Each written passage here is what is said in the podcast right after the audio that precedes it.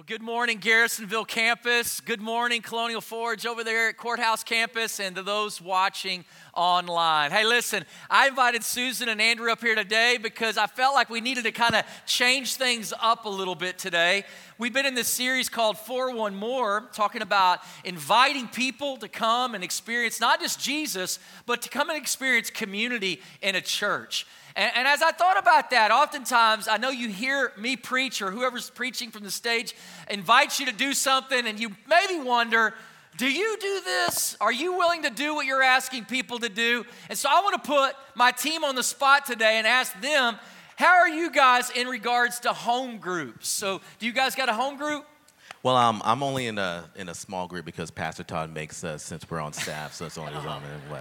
That's um, not what you're supposed to be saying right now. Well, yeah, yeah. I really love being in a, in a life group, and um, I really do. In fact, um, when my wife and I, you know, we've been on staff now for about two years, and uh, one of the first things that we did when we came here to Stafford, when we joined at Mount Ararat, was that we started slash joined a life group and it was our very first connection with community here in Stafford County. It was our introduction to people who, who lived here, um, and they were also the people who, who loved on us the most during our, our, first, our first couple of years here. In fact, just last year, we actually dedicated our youngest child. His name is Lucas, and, um, and it was a time where our family members couldn't make it because they lived far away. But during that dedication that we had here at Mount Ararat, you know, we love the fact that all around us that surrounding us with prayer, being there for this moment, praying for our youngest Lucas was our life group. And in fact, I can remember after we were done that day that my wife was just in tears about how grateful she was for these people that we didn't even know a year ago that are now standing with us and standing in the gap and praying for our youngest child. And then even in recent history too, um, I started a men's life group. And I remember when I first started this, I was thinking, you know, they ain't no way in the world a bunch of dudes are going to sit around talking about their feelings and stuff like that. They're not going to want to do it. Um, but over the, the past couple of weeks, as we started this men's life group, and we've seen just uh, great confession in that group and great encouragement in that group. And there's something about when you have these group of guys where men don't live in isolation, but instead they see that, hey, you're going through the same thing I am. And there's something really encouraging about that. That's good. That's good. What about you, Susan? Um, we, I, we had a life group when we first got here uh, many moons ago, and um, our life group actually is the one that walked the road. I just spit on you. I'm so sorry. Um, baptism. I know, sorry, baptism. Um, our life group actually uh, walked the adoption road with us. And they were the ones that encouraged us to adopt. We did a study together, and um, they were the first people to welcome our kids onto American soil. And um, that life group meant the world to us. And uh, we're in a life group now that um, I love that our kids love it. Um, it's an adult group, but all the kids come and they play in the basement while we're having our study. And on Monday mornings, if I wake up and I'm tired and I don't want to go, um, my youngest daughter, she's like, Mom, it's home group. You need to suck it up. Like, we're going to home group tonight. And so she, I just said suck it up. I'm so sorry. Um, what's happening? I spit and then I say this. I'm so sorry. Um, but my daughters adore home group. They adore it. And so, yeah, we love home group, that's Pastor good, Todd. That's good. Hey, let's make sure we don't upload this service, okay? Just. Third service, third service. No, listen, it is good to have you guys back. I know last weekend, Susan, you were with our middle school team that went and did uh, Camp Watermark. Powerful, powerful weekend. Hey, high schoolers in the room and also parents of high schoolers, don't miss Camp Watermark here in a few weeks. Uh, ben Polka is the speaker this year and did an amazing job. And I love to tell you, we got some good news. We actually found a youth pastor. Yeah. I'd love to share more details, but I can't because the internet's real. And if I tell you before he announces to his church, that could get a lot of stuff in a mess. So I'll share more details coming soon, but we have been praying and believing. It's been a year and we're finally there. And I just tell you, parents, you're, you're in for a great blessing as we move ahead. And then, Pastor Andrew, it's good to have you back. I know you just celebrated 10 years of marriage and got to do a cruise. Oh, yeah. Yeah, I gained, um, I gained about 15 pounds on those cruises. They've, they force feed you. And I also got a sweet tan too. I'm brown on every side now, so. what is happening? It... This is why I invited them up here today. Surprise! No, listen, listen, listen. This invitation into community is not an easy invitation Matter of fact, I think it's actually gotten more challenging because of the days that we find ourselves in, the world that we find ourselves in. I think we're a lot more afraid to be in relationship because that's where it gets a little bit too comfortable, a little bit too real, and we're afraid of what it might uncover in us or it might uncover in someone else. Uh, you know, these recent years, I've never felt such division that we're feeling right now in our country. And there's like all this, this polarization. And sometimes we can say it's politics, but, but in all of it, it's raising up this feeling of who's like me and who's not like me. And I think sometimes that's the push against us of why many of us say, I can't go there. I can't get into a group. I can't get that close because I might find something out that will be disappointing about someone else. Today, we're going to be in a passage of scripture. I'd ask you to turn there with me, John chapter 4, and we're going to talk about a very familiar story about Jesus meeting a woman, a Samaritan woman at the well. And I know you've heard this story, but today I want to expand the conversation to have this team up here with me as we kind of walk through this the pages of the story together. Now, when I think about who's maybe sitting here at Garrisonville, or who's maybe over at courthouse today, or who today, of all days, opened up their laptop and they're watching online or on their phone. Right now, today, I want to talk about the one, the one that this message maybe can appeal to and invite into. I thought about the one thinking about this, this woman at the, at the well, and, and I thought about the one that's maybe this week going to go back to school, and you're, you sit alone at lunch. Yeah, the cafeteria is full of people, but you sit at a place, you sit in a space where you feel totally alone. Maybe this is for you today. Or maybe you go to work and the busyness of your work, everybody goes out maybe at lunchtime and you're the one that stays back, but, but who is the one maybe that sits alone and feels even alone even at work? Maybe this is today is for you. And then when I lean in a little bit more, I think about even this tension of life. And we just came through a homecoming season. Who's the one that maybe didn't get asked to go to the dance? Or who's the one that maybe just recently didn't make the team? And it's like, man, how did this not work out for me? And now I'm the one, I'm the lone one that's not a part. Or I think about social media and how we look at Instagram posts and we get to see all of our friends all out doing something and we're home alone uninvited. It's like, how did we miss that? How did we not get invited to that? And then as I think about the one who could be sitting among us today, and even though we're in a crowded space today, you come to a church, but you've not really yet connected. Or maybe you're here and you just moved once again to another place and you've not yet truly made friends yet, and you just feel that aloneness. Or maybe you're here today and you're, you're battling something like cancer, and that battle in itself makes you feel so isolated, so alone. Could, could that maybe be your story today?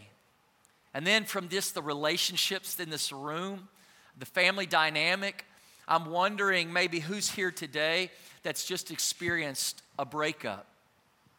Who's here today and you just just discovered the affair could you be the one that God wants to maybe speak some healing to, some hope to in this moment? Or maybe you're here today and you're single now because of a divorce, and you're wondering what it's like to, to be living right now feeling alone and being maybe that one. Or maybe you're in a marriage and yet your spouse feels miles and miles away yet you sleep in the same bed every night but it just feels it feels so far apart or maybe you're the one that sleeps alone in the bed now because you've been widowed and you feel that friend has, is not there anymore.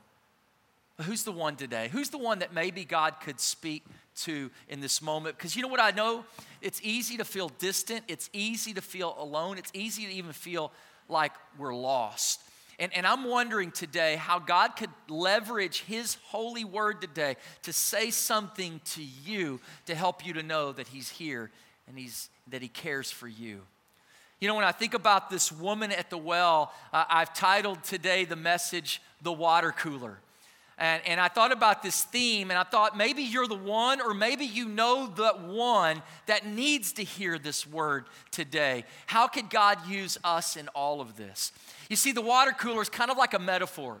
It's that place at work that everybody kind of rallies around, or at school, or maybe even at the home, where everybody gathers to talk and to connect. And my question to you today are you the one that goes there to gather and talk to? Or have you found yourself where you're the one that says, I can't even go there? I don't even want to go there to be around people like that. That's where we're going to be in John chapter 4. Andrew, why don't you start by reading the story with us? All right, if you have a Bible or Bible app, turn to John chapter 4. We're going to start in verse 4. And it says this it says, Now he, talking about Jesus, now he had to go through Samaria. So he came to a town in Samaria called Sychar, near the plot of ground Jacob had given to his son Joseph. Jacob's well was there, and Jesus, tired as he was from the journey, sat down by the well. It was, it was about noon. When a Samaritan woman came to draw water, Jesus said to her, Will you give me a drink? His disciples had gone into the town to buy some food. Here's why this is significant that the woman went to the well at noon alone. Because she didn't choose to go in the cool of the morning or in the cool of the evening when the rest of the women went. She went in the middle of the day by herself. She chose to be isolated. And I think women, we can lean into this a little bit because I think sometimes we choose to isolate ourselves from people. In a culture that says that we are the most connected we have ever been, sometimes we are the least connected from relationships, and we choose to completely isolate ourselves. We see the best in other people's lives, and we wonder why is our, our own life not like that? And so I think in that part of it, sometimes, ladies, we can relate to that because we do choose to isolate ourselves, step back, and we understand what it might mean to go to the well alone at noon. You know, I, I don't think men are, are any different. I think oftentimes men actually do choose to isolate themselves. And, um, and for whatever reason, I think a lot of times if you were to ask a guy, you know, who's your, who's your best friend, that person you're really sharing life with, and they know like everything about you, a lot of times um, men, you know, say, well, I don't really need a buddy. You know, I'm, I'm good on my own.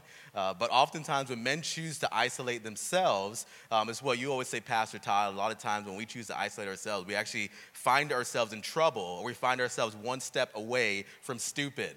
Um, but there's something about, and maybe maybe it comes from fear of competition. Uh, maybe it comes from fear of, of people knowing who we, we really are. But, but men choose to isolate themselves. But, and we act like we have it all together too. And, and if we're being honest, men, come on, we don't, we don't have it all together. In fact, there's probably not much we, we really do know. But the truth of the matter is, the truth of the matter is, when we end up in good community, good godly community, and we choose to move away from isolation, and that's when we really live our lives to the fullest, the way that God intended us to live as men. That's good. That's good. Susan, why don't you read more about this conversation that happens at the well? When a Samaritan woman came to draw water, Jesus said to her, Will you give me a drink? His disciples had gone into the town to buy food. The Samaritan woman said to him, You are a Jew, and I am a Samaritan woman. How can you ask me for a drink? For Jews do not associate with Samaritans. Jesus answered her, If you knew the gift of God and who it is that asks you for a drink, you would have asked him, and he would have given you living water. Sir, the woman said, You have nothing to draw with, and the well is deep. Where can you get this living water? Are you greater than our father Jacob, who gave us the well and drank from it himself, as did also his sons and his livestock? Jesus answered, Everyone who drinks this water will be thirsty again, but whoever drinks the water I give them will never thirst. Indeed, the water I give them will become in them a spring of water welling up to eternal life. The woman said to him, Sir, Give me this water so that I won't get thirsty and have to keep coming here to draw water. It's good. It's good. I don't know if you listen to this, but they're talking about water. And just like last week, when Jesus was talking to that religious man, Nicodemus, remember? Hey, they were talking about a new birth. What Jesus was talking about was it was the same subject, yet Nicodemus was talking about physical birth, and Jesus was talking about what? Spiritual birth. Well, today we go from the religious person to now the irreligious Samaritan woman. Are you picking up on what John's writing here? And in the same conversation, they're talking about water. She's talking about physical water. Come on, give me that water so I never have to come to this public place and get water and have to run into people and have to see people I don't want to see and hear them gossip about me. Give me that water so I don't ever have to come here again. She's thinking physical, but Jesus is thinking and saying what? Spiritual. I want to talk about what you're really thirsty for. Come on, we're all thirsty, aren't we? We're all thirsty. It's just how are we filling ourselves with it. Now, what I want us to look at right now in this, this day is on your note sheet there, I want to look at this passage and I want to look at five barriers that could keep us from connecting with others. Connecting with God, but also connecting with one another in relationship. And as we look at these barriers here in this passage, I'm wondering if we could actually relate to these barriers a couple thousand years removed from this very story.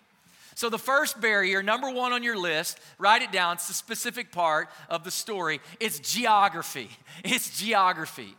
When you actually look at the map, it's interesting that John the writer said Jesus had to go through Samaria.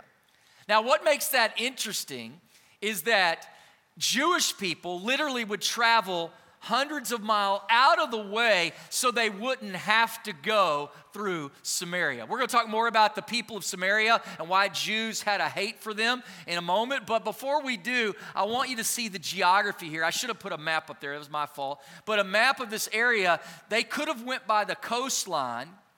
They could have went another route over the Jordan, over Perea. But Jesus says, no, no, no, no. We are going to go through.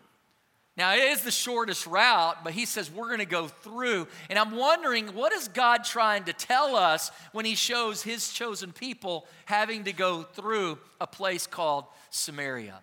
Now, the closest I could get for us to maybe apply this today, I thought about our geography.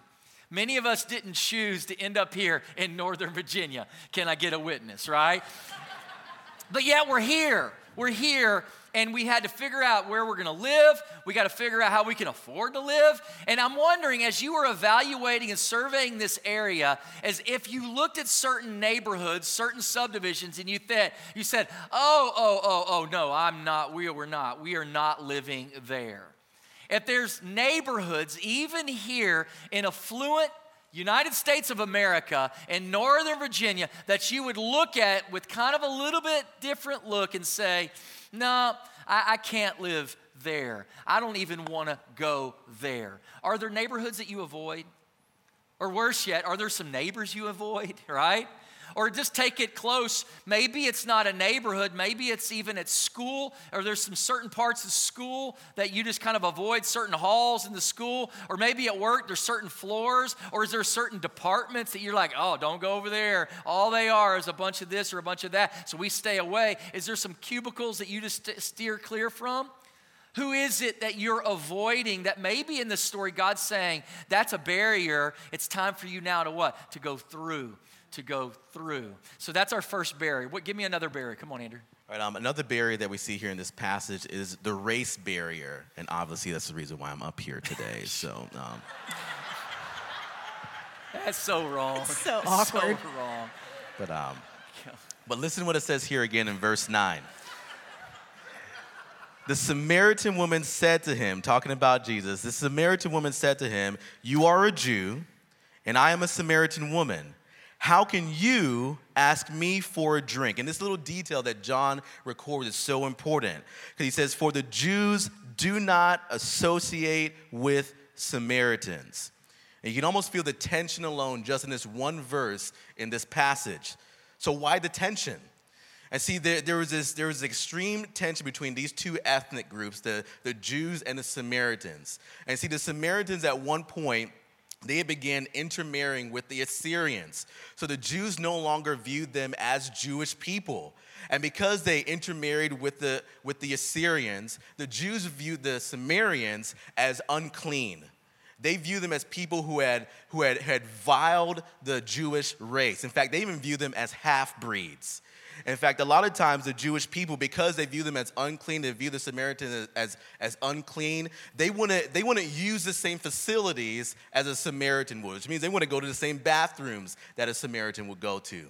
Not only that, but they wouldn't even eat after a Samaritan. In fact, one of the reasons why this woman is even so surprised that Jesus wants a drink from her, that he doesn't have his own bucket, is because you just didn't do that. Because, because there was such division between these two ethnic groups, they, the Jews didn't want to have any association whatsoever with Samaritans.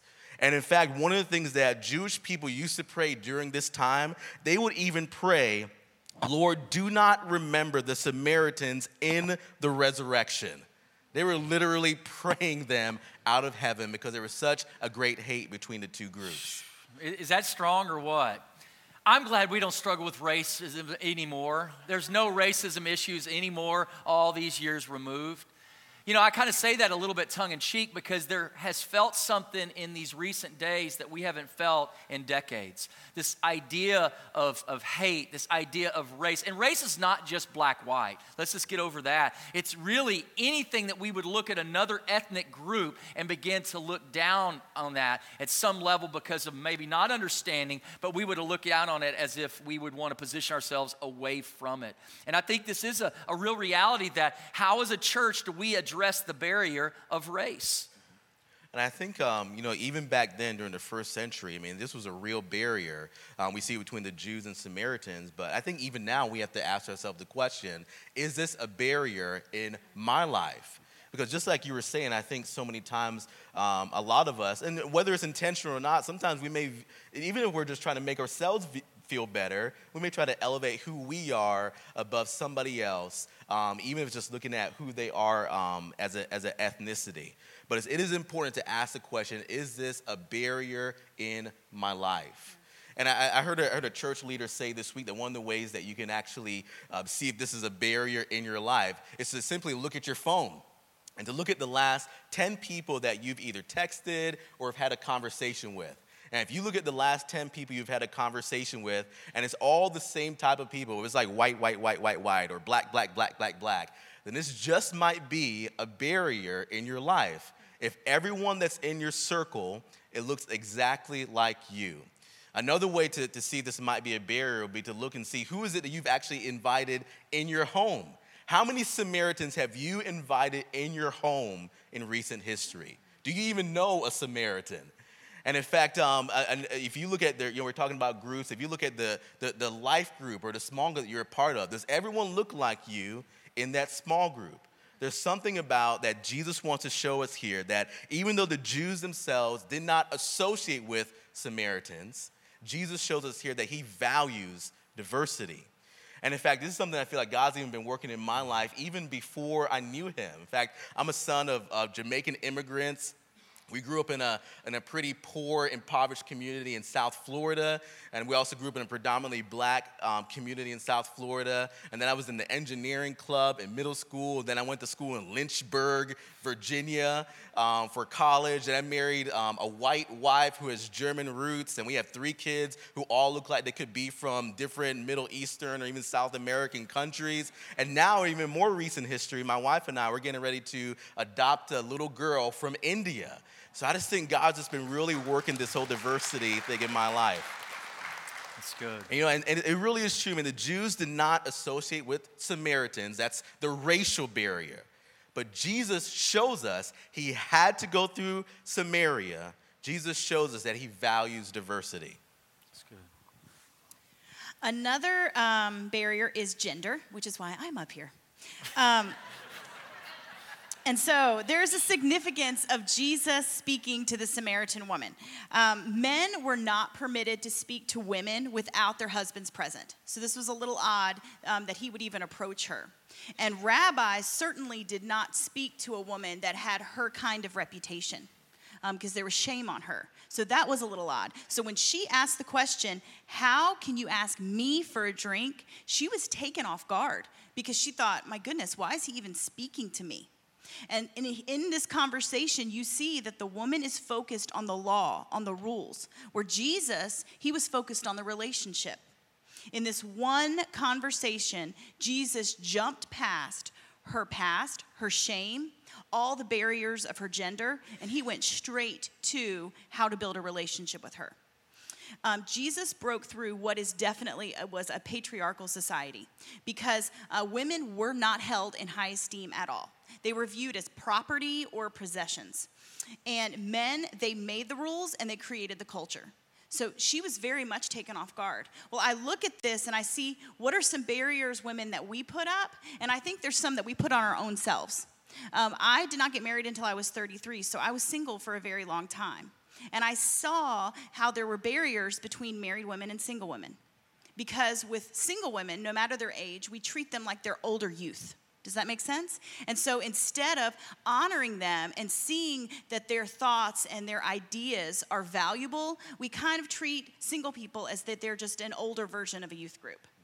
Whereas with married women, there's some barriers that happen there is you've got women that work and then you've got women that stay at home with their families and work. And I think sometimes those two different groups, they side eye each other. I'm a part of the group that works. And so sometimes I have stay at home moms side eyeing me. Whereas some people that are in my group, we side eye the stay at home moms. And these are unnecessary barriers because instead of honoring each other, we just allow the walls to go further and further and further up. Um, there's barriers within the church. Several years ago, I would not even have been up here. And truthfully, if we're speaking, some of you are quite nervous that I am up here. And so I, th- sorry, just saying it. Um, look at him, he just raised his hand. Did you see this? You spit and you said something inappropriate already. I didn't say it. In, I know, right? It'll be the. La- Let me just enjoy this because this will clearly be the last time I'm up here. oh my heavens! I'm just teasing. oh, you're good. You're good. Um, but I will say, as someone who grew up, I'm blushing. I'm sorry. Um, as Me too. someone who grew up, did you just say me too? What is happening? We need to keep we have, going. We have We're zero running out of time. control up here right now. But I will say, as someone who grew up in a very, very conservative um, church, I love my home church. But there were hurdles and barriers that I had to jump over, and that um, I think our culture with the global church has to jump over with women in ministry. And so that is a barrier, is gender. That's good. Hey, number four on the list, this barrier is morals, is morals, uh, the sin in this woman's life. That's why I'm up here. I'm a sinner. I'm a sinner and I needed a savior. But listen, in this idea of morals, if we look at the particular story here, this woman is not a is this she's not a sinner because she's a woman. She's not a sinner because she's a Samaritan. She's not a sinner because she's been married multiple times. Matter of fact, in these day and ages during those times of the Bible, famine, disease, injury, uh, all kinds of things shorten people's lives. If a woman was a widow in that time, she either had to become a beggar or she had to become a prostitute or she had to what? Get remarried. And so the fact that she's been remarried a few times, that is not her issue. The issue is man number six that Jesus speaks about.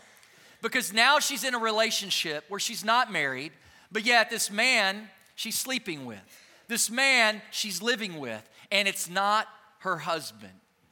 Now, I think this is interesting because as Jesus begins to maybe turn the light on in this moment for her, I want you to see something here that he begins to do because he begins to lean in on her with some truth, but he also begins to give her some grace. Because where did Jesus meet this woman? He met her at the well. He met her right where she was, and he showed her, I care about you. I love this about how Jesus approaches sinful people, including the one, the Samaritan one, in this story. Because he shows uh, her that, guess what? I, I already know about you. I know your history. I know your mistakes. I know your current situation. And you know what? I'm standing here with you. I'm showing you that I can overcome even this moment that you think is insurmountable. I'm trying to show you that what you're really thirsty for, I can actually give to you this living water that you crave. Now, when I think about this, I wonder how we oftentimes shy away because we don't understand the boundaries of God. God is not unloving because he's given us boundaries. Listen, this idea that this woman's living and sleeping with somebody that's not her husband, we don't talk a lot about that at church. But the Bible says that's not the way that God wants you to be living. The Bible calls that sin. I know we get uncomfortable when we say those things out loud, but listen, the fact that God puts in His Word for us to honor the marriage bed, it's not because He's a God that's against us, He's a God that's for us. And He loves us enough to give us the truth, but also to give it to us with grace. When I look at this moment right here and I look at this, this woman's struggle, I, I, think about how Jesus is showing her that she matters, that even this boundary that she thinks is insurmountable, I can move past it. I wonder how many of us push away from people when they visibly are making mistakes in their life. They're hurt, Come on, their hang up, their habit. We get in that place where we're like, man, their life's just way too messy. And we what? We separate back and we let that become a barrier. Jesus shows us that's not a barrier at all. Matter of fact, I want to care for you and show you that this is really about a relationship that you need. Now, as I think about this idea, I thought about two profound questions. Here's number one Can we can we actually care for people that we don't agree with? Isn't that interesting? Are we capable of caring for someone that's maybe living a way that we don't agree with? Jesus shows us you can. And then the question is this Do I care more about people or do I care more about being right?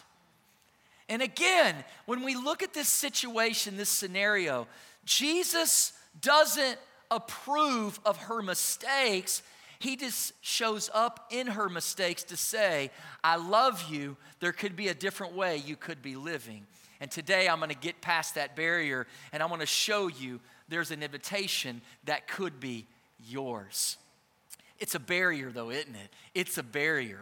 Come on, give us the fifth barrier right here. All right, uh, the fifth barrier is the religion barrier. It's the religion barrier. In fact, I love how as Jesus begins to address her greatest issue and he's bringing up these things as he's um, talking about who she is, she immediately tries to divert the conversation, move it away from relationship back to a, a religious or religion discussion. In fact, look what she does here in John chapter 4, starting in verse 19. She said, Sir, the woman said, I can see that you are a prophet. Our ancestors worshiped on this mountain. Here comes the religious argument. Our ancestors worship on this mountain, but you Jews claim that the place where we must worship is in Jerusalem. Woman, Jesus replied, Believe me, a time is coming when you will worship the Father neither on this mountain nor in Jerusalem. You Samaritans worship what you do not know. We worship what we do know. For salvation is from the Jews. Now, pause right there for a moment because that word from is very important. You know, as, as we were talking about this passage, um, you know, oftentimes the Jewish people thought that salvation was for the Jews, that it was only for the Jews. But Jesus makes it clear here that salvation comes from the Jews, but it really is for everyone. That's right. Not just one group of people, but for everyone. Amen. And in verse 23, um, it goes on to say, Yet a time is coming, Jesus says, yet a time is coming and has now come when the true worshipers will worship the Father in spirit and in truth. For they are the kind of worshipers that the Father seeks. God is spirit, and his worshipers must worship in spirit and in truth. The woman said, I know that the Messiah, called Christ, is coming. And when he comes, he will explain all of this to us. And Jesus said, Good news. I, the one speaking to you, I am he. That's awesome. And you notice he tried to veer this away from a religious conversation and, or from a relationship conversation that Jesus was building with her. And I don't know if you've ever had that before, talking about this religious barrier. Maybe you're trying to tell someone about inviting them to church or telling them what Jesus has done in your life and then try to say, well, is the Bible true? Uh, is, it, is the earth a couple thousand years old or millions of years old? And they try to push it back into this religious conversation and pull it away from the relationship. But see, Jesus doesn't avoid that. In fact, he keeps listening to her. In fact, he takes it back to a relationship. And he keeps listening to her and having this conversation with her. And it's really cool if you look at this passage, you actually see the progression in thought as he keeps building this relationship with her. She goes from seeing him as just some guy that wanted some water to seeing him as someone who is now a prophet, okay? He actually knows some stuff. And then when Jesus makes this declaration, he keeps building this relationship rather than a religious argument he makes this declaration about how he's the Messiah, and we see that he reveals his identity, and then her identity completely changes. And it all comes back down to that relationship. And what she had really been thirsty for, what she had really been longing for, had just been now revealed in its relationship with Jesus. She was finding out that there's freedom. And I think there was this light bulb moment of, oh my goodness, I can have freedom and soul satisfaction in Jesus. Whereas before, she was trying to find it with husband after husband. And I think sometimes we might be able to relate to that a little bit. Um, maybe not with husband after husband, but relationship after relationship, or career after career, or approval after approval, addiction after addiction, or more money or more politics. And we try to see if these things can be what satisfies our soul. But truthfully, when we put these things above Jesus, all they do is enslave us. They don't give us that freedom. Because then we find ourselves that we're always going to the well at noon alone because we're trying to find freedom and satisfaction for our souls in things other than Jesus. And truthfully, these things, they will only earn us temporary satisfaction. They don't give us fulfillment for the long haul like Jesus does. Because Jesus, the I am, is the source for our entire satisfaction of our soul. That's good. That's good. Listen, when I was thinking about this, the power of the story is not just to understand the five barriers. The power of the story is to see that Jesus overcame these barriers. You see, with this woman, as he began to step into her world, began to step over these barriers, she began to push back. She began to throw more barriers at him, including religion. But when he finally revealed who he was in this moment to her, like Pastor said, uh, you know, all of a sudden she's beginning to see who Jesus is, his identity. And in his identity, she begins to see who she is in light of who Jesus is. And in that, as Susan said, it brought freedom that she always longed for, that she thirsted for. When she shared these borders and these barriers to Jesus, he didn't argue with her about race. He didn't argue with her about religion. He didn't argue with her even about geography. What did he do? He kept pointing back to what? The relationship, the relationship, the relationship. And I think that is so key to seeing how Jesus overcame because we're living in a world where we are divided. We're living in a world, all we got to do is turn on the news, read the newspaper, and we can feel this fear again. And everything about it makes us want to retreat from people instead of pressing closer to people. But God says that's not the way you're to live as Christians. There's another way for us to posture our lives and to take steps of faith and to live out this faith thing as we're still here on earth. And so I th- started thinking about do we struggle with the exact same barriers that they did thousands of years ago? Or have we added even more barriers? You see, we're good at adding barriers, aren't we? Come on. Come on. When I started thinking about that, I started thinking about some of the barriers that are real. You know, every single week, between Sunday and Sunday, something happens that I pray about and say, God, should we address that Sunday? And if you're not careful as a pastor, I can feel like I'm chasing an ambulance every Sunday because some crisis, some catastrophe, some soundbite comes out in our culture that I just cringe at. And it's like, how do I lead people in this church to love God the most and to be so discipled in the Word of God that we can differentiate among all the noise that we live in so that we can be healthy, we can be strong. And so when some kind of thing happens like this white supremacy that's raised its head again, and th- things like Charlottesville happen, that we'll know as the people of God how to navigate even that barrier that begins to creep back up in our culture. Things like racism, we would know how to engage in a conversation that actually talks and listens in a way where we can actually bring hope to that conversation. Come on, we're living in a world where our culture has changed its mind on a lot of moral things that the Bible has not changed its mind on. So, how, as Christians, do we talk and engage about same sex marriage, about LGBTQ issues? How do we talk about feminism? And how do we engage in those type of things? Come on, how do we talk about immigration issues? How do we talk about globalization? How do we address all of these human things that can become these huge walls and barriers within our culture? How do we navigate it like Jesus navigated it? Because, see, Jesus overcame barriers. And how did he do it? He did it in relationship. Let's just get real clear here because sometimes it's so simple. It's so simple that we miss it. Can we just look at the position that Jesus took on these barriers? Number one, what did he do? He walked to the barrier. I think that's key. He walked to it. He didn't run the other direction. He didn't hide behind the barrier and say there's no way across. No, he overcame it. But he first by, by walking to it. Number two, he had a conversation with somebody totally unlike him, totally opposite him. He engaged in a conversation.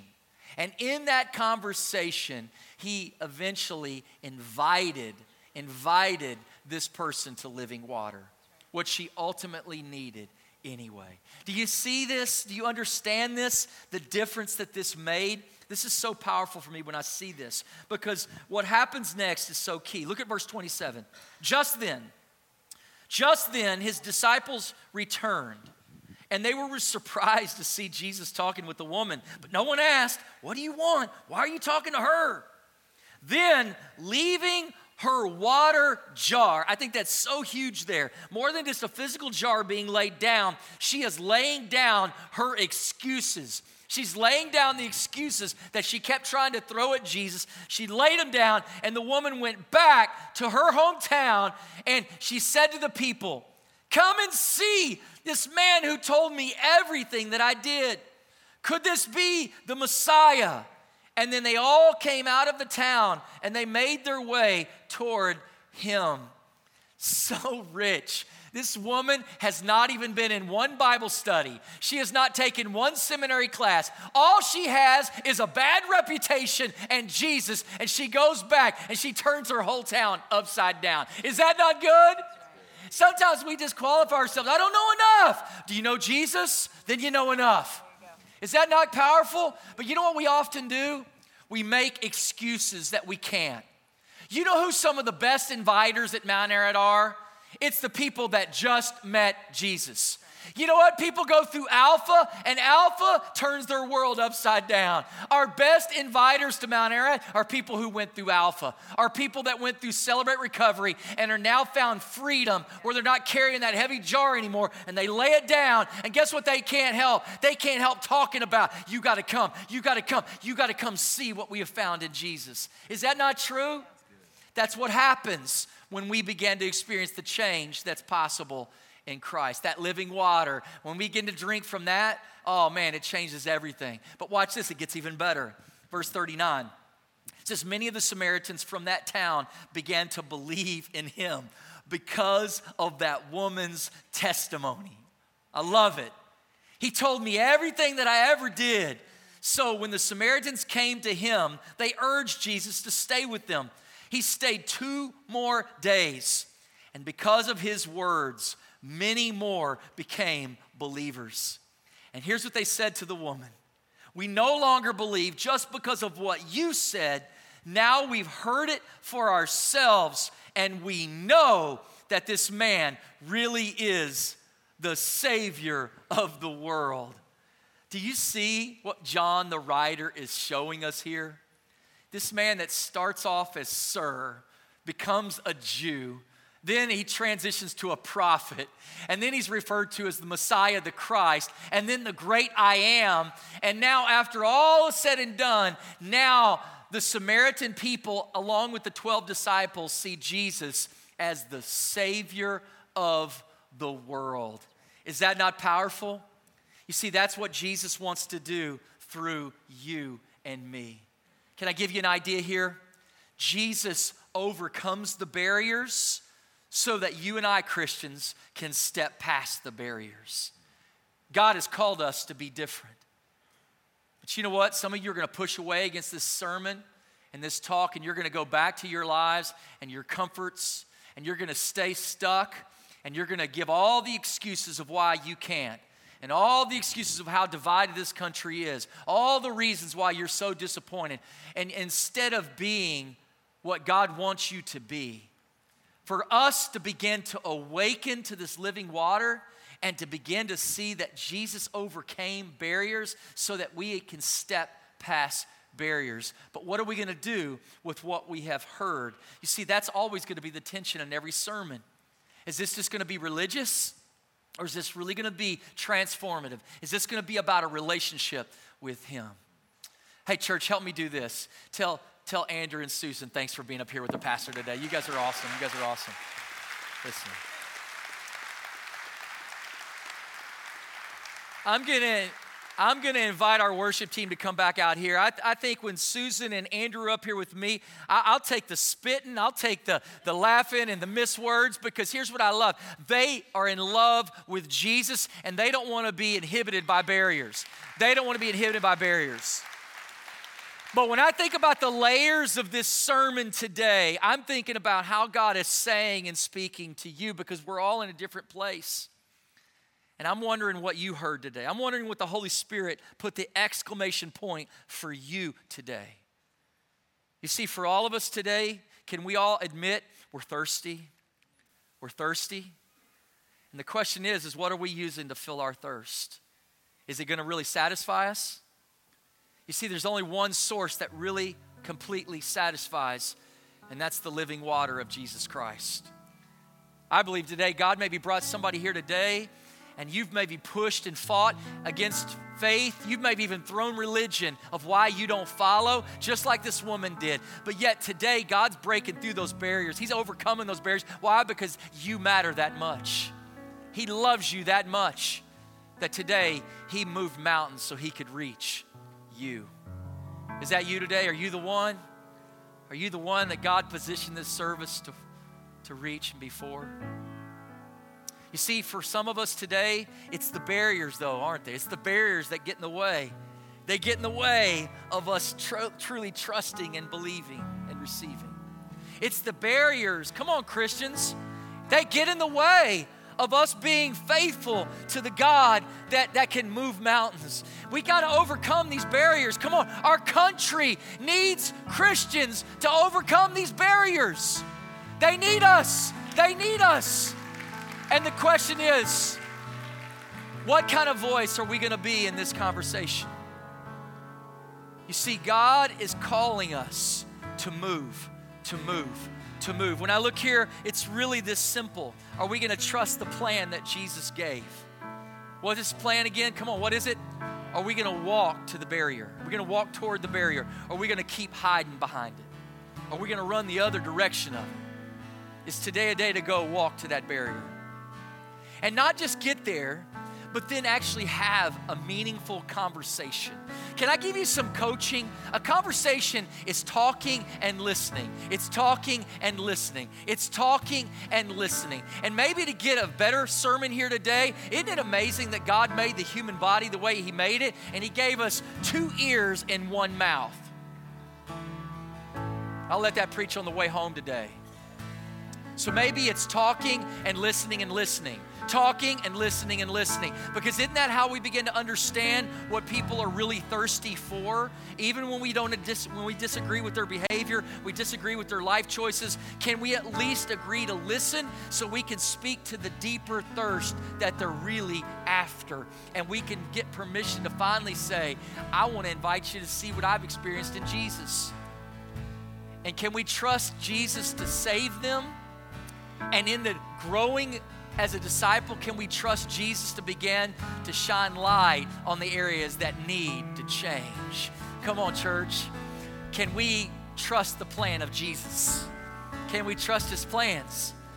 I think this is what 4 1 More is really all about. But we can't be 4 1 More if we're not willing to go where Jesus is leading us to go. Come on, is this sermon speaking to somebody today? Are you the one do you know the one who needs this living water today? Would you pray with me? Father, thank you. Thank you for the way that you are so on time and you're speaking words of truth and words of love and grace to your people. Today, God, here at this Garrisonville campus, you are speaking into the heart of somebody sitting here among us. God, right now over at Courthouse, somebody is sensing the Holy Spirit speaking to their soul right now. Somebody right now online that's watching today, hadn't watched in a long time, they're watching today, and God, today, you read their mail and you're speaking to the very hurt of their life. And God, today, as you speak like only you speak, today, could we drink some living water in our hearts, in our lives, in our souls? Because, God, I just believe when we begin to get our thirst quenched by you, you will give us the right motivation to go out and to be your people here on earth, to bring heaven to earth, to be the church in such a way that changes, even right now, the divisive culture that we find ourselves in. You see, God, the surprise is not the barriers that we're facing. You're not surprised by these divisions. But God, what you're trying to lead us to do is to join Jesus in overcoming these barriers. So today, God, as your people, we surrender to you. We trust you. God, we lay religion down and we right now today embrace a simple faith because, God, that's what this is all about. It's Jesus, you being our Lord. So you lead us today. In Jesus' name we pray. Amen.